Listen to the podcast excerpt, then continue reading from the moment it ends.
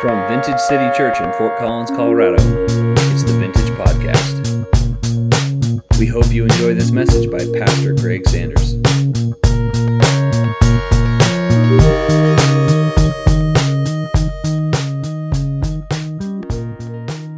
take us into 1 Corinthians 15 for a few moments this morning. I'm going to truncate the teaching a little bit because of time. I'm going to read it to you and just let you listen to it. Now, let me remind you, dear brothers and sisters, of the good news I preached to you before. You welcomed it then and you still do now, for your faith is built on this wonderful message. And it is this good news that saves you if you firmly believe it. Unless, of course, you believe something that was never true in the first place. Paul makes a statement here that is important for us that I want to remind you the good news I preached to you before. We sang about it this morning. I, I am chosen, not forsaken. I am who you say I am. And Paul's reminder to this young Corinthian church, he's been teaching them what it looks like to gather, what it looks like to flow in the Spirit. But he says, I want to bring you back to the basics. I want to remind you of the good news, which is you have been reconciled to God. You're, now, you're no longer held accountable for your sin. Jesus took care of it. But what Paul says in this is why would somebody remind them of something? Well, because they forgot. And how did he know they had forgotten? He knew they had forgotten based on the way they were living. They had been writing him letters telling him things that were going on in their culture, and he's analyzing these letters and he's analyzing their culture, and he's saying to them, There are some things going on that I can see and sense that help tell me that you've forgotten the good news, which is you're a child of God, and your life is no longer bound to sin, and you are, have been emancipated and freed, and the Father has plans and destiny for you, and you seem to have forgotten that. So let me remind you, dear brothers and sisters, of the good news. And he says, You welcomed it before. And it is this good news that saves you if you firmly believe it. This phrase, if you firmly believe it, is a, a very, very important phrase. It's a nautical term, if you firmly believe it. The term deals with the holding of a mast, a wheel, a rudder, whatever it is that controls the trajectory of said ship. The nautical picture is in the midst of a storm. This is what the word means. It literally means in the midst of a storm to be able to hold steady the direction of the vessel. And so Paul says, I want to remind you of something. This good news has the ability to transform your life if you hold fast to it. And then the next passage he goes into, he begins to unwrap what, he th- what I think is going on with them. He says, unless, of course, you believe something that was never true in the first place, he talks about the presence of doubt in them. And I know some of you, like me, doubt once in a while, but Paul says, look, there's a remedy for doubt when it settles into our life. We don't have to freak out about it, but there is a remedy. I would say it this way there's a cause and effect that Paul's presenting. He says, in fact, I passed on to you what was the most important and what had been passed on to me? That Christ died for our sins. And then he says this phrase, it's so vital, just as the scriptures said. Why is that so vital, Greg? Because what Paul begins to reveal to them, he begins to remind them of the scriptures. He says, In the presence of your doubt, and we could put it together this way they had quit holding on to the scriptures, therefore, they were no longer holding fast to their faith.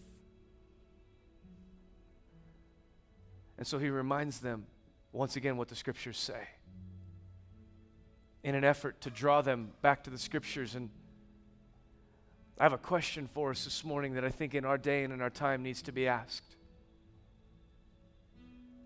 Are we going to be a people that are willing to give the scriptures authority in our life?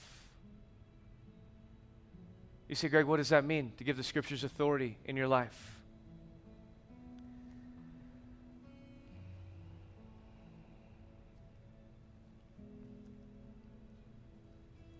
How many have ever committed to a workout plan?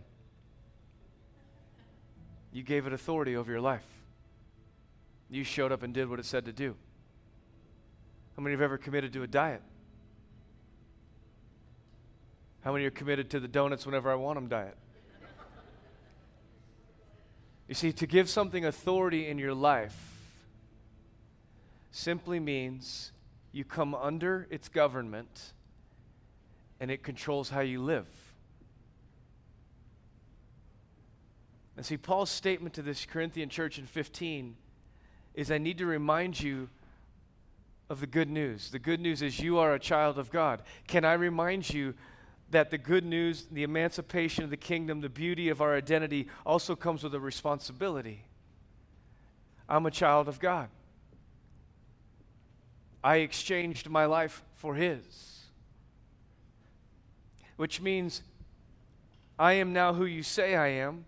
We could take it from the Galatians 2:20 point of view. I'm crucified with Christ, yet I'm still alive, but this life I live now, I no longer live to do what I want. I now live to do whatever God has said.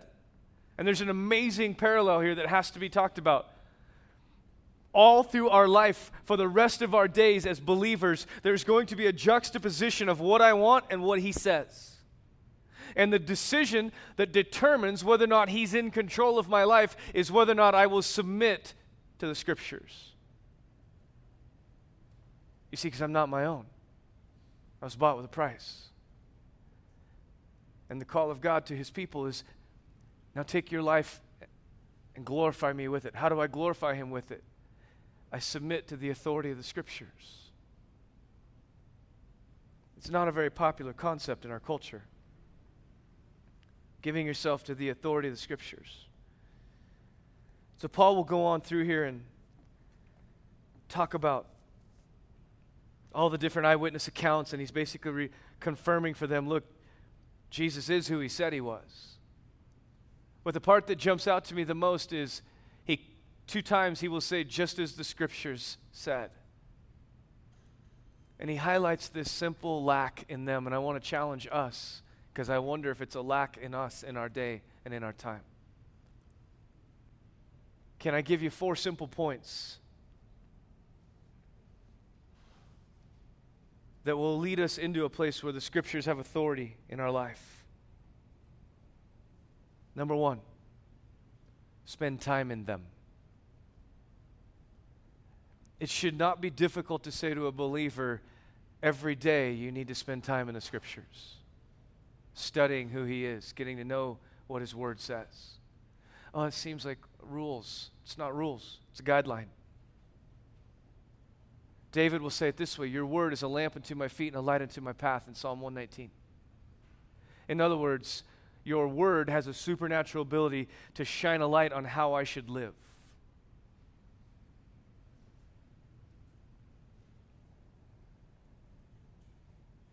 I would say it this way belief is rooted in investigation and discipline.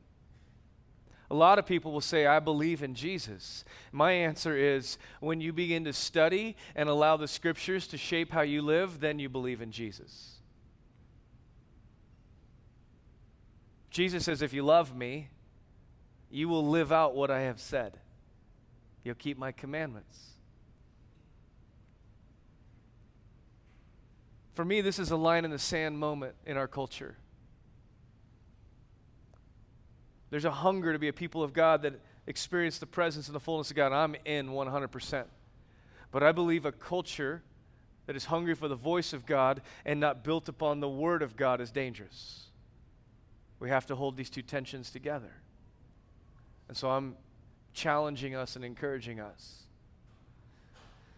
to re up the commitment to be people of the word. Because what I see happening with this Corinthian church is that there was doubt that had crept in. And here's what I would say to you this way It is an inevitable reality if you don't build your life on the scriptures, you will end up with shipwrecked faith. You'll end up leaving Jesus. Because the scriptures have ability to anchor us and bind us to Him. And we don't like rules, we like individuality, and we like freedom. There's a lot of freedom in the scriptures, but the f- freedom that He calls us to there's a great place out of Galatians where it says, It was for freedom that Christ set us free. Okay, so fun word picture. Paul's making a wordplay on a, on a Greco Roman idea. When slaves were freed, the way they were freed is someone would go to the courthouse and purchase their freedom, and they would get an emancipatory note that says, for freedom. And they would hand their, their name, and they would be handed to them, and it literally said, It's been purchased for you for the purpose of freedom.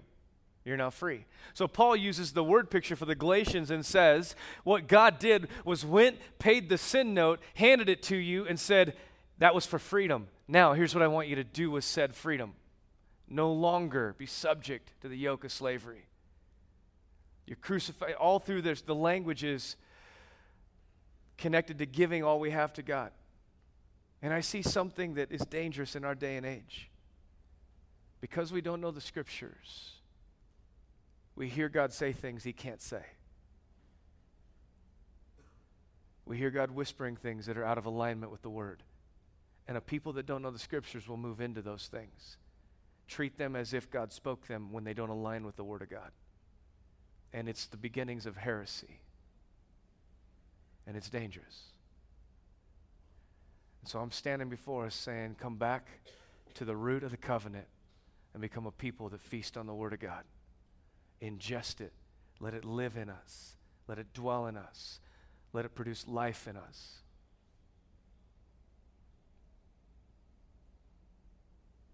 Learn to pray the scriptures back to God. What do I mean? I mean, have a conversation with the Lord about His Word. Learn how to declare the things He's declared. You did it this morning. I am chosen, not forsaken. I am who you say I am. That's just Bible. Behold, what manner of love the Father has given to us. He's called us sons and daughters because we really are. So learn to pray them as part of giving the Scriptures government in our life, part of submitting to the authority of the Word, is spending time in them, learning to pray them back to God. Here's the big one have the discipline to be willing to repent when my life is different than the Scripture. If my attitudes, my behavior, my desires, my choices don't align with the Scriptures, then I repent. Period. If we ever find a place in us where we see what the Scriptures say and, what, and what's going on inside of me is, I don't really want to do that. I understand that. I feel that all the time. The reality is, that's where we decide who's, in, who's the boss. Is Jesus in charge or am I in charge? Because if I'm in charge, I ignore the scriptures and do what I want. How many understand the term AWOL? Military term, meaning to leave your position, leave your rank, leave your file, and disconnect. It's actually a punishable crime in the United States. Could I suggest to us that an unwillingness to live a scriptural worldview is akin to going AWOL in the kingdom? I, I am not here to be harsh. But I am here to say Jesus seemed to regularly draw lines in the sand and say, this is really the kingdom and this is not. How about we live the kingdom? Last thing about giving the scriptures authority is learn to commit to a scriptural worldview, which means I see the world through the lens of the scriptures. I don't see the scriptures through the lens of the world. It's a fundamental paradigm that we have to be willing to walk in what the scriptures teach, I will live. If I see it, I agree with it, but if the scriptures don't support it, I must be willing to change my view and my behavior. See, Paul will go on in this passage in 15 and say something about himself. And he says basically, the grace that God gave him didn't go without. Let me just read it right so I don't screw it up. Listen to this phrase. But whatever I am now, it is because God poured out a special favor on me and not without results.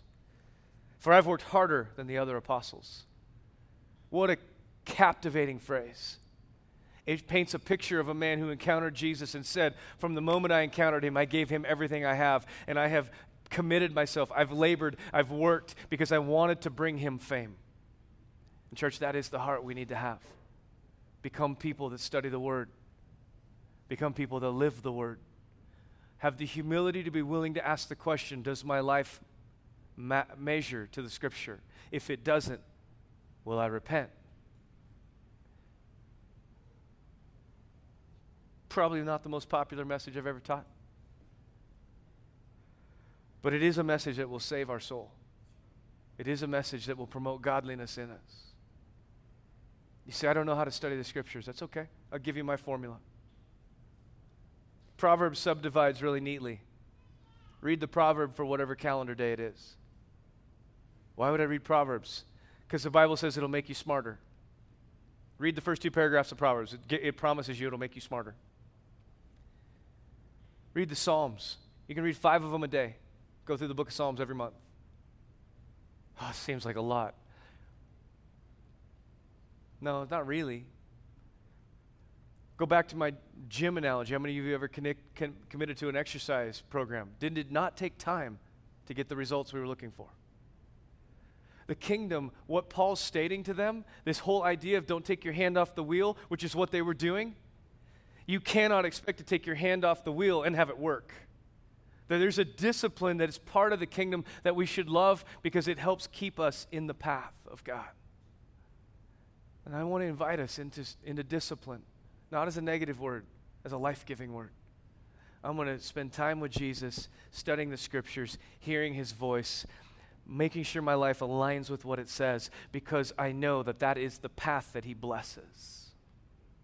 And I want to walk in the favor of God, because I'm a child of God. And the child of God is intended to walk in the favor of God. Amen? Let's stand this morning.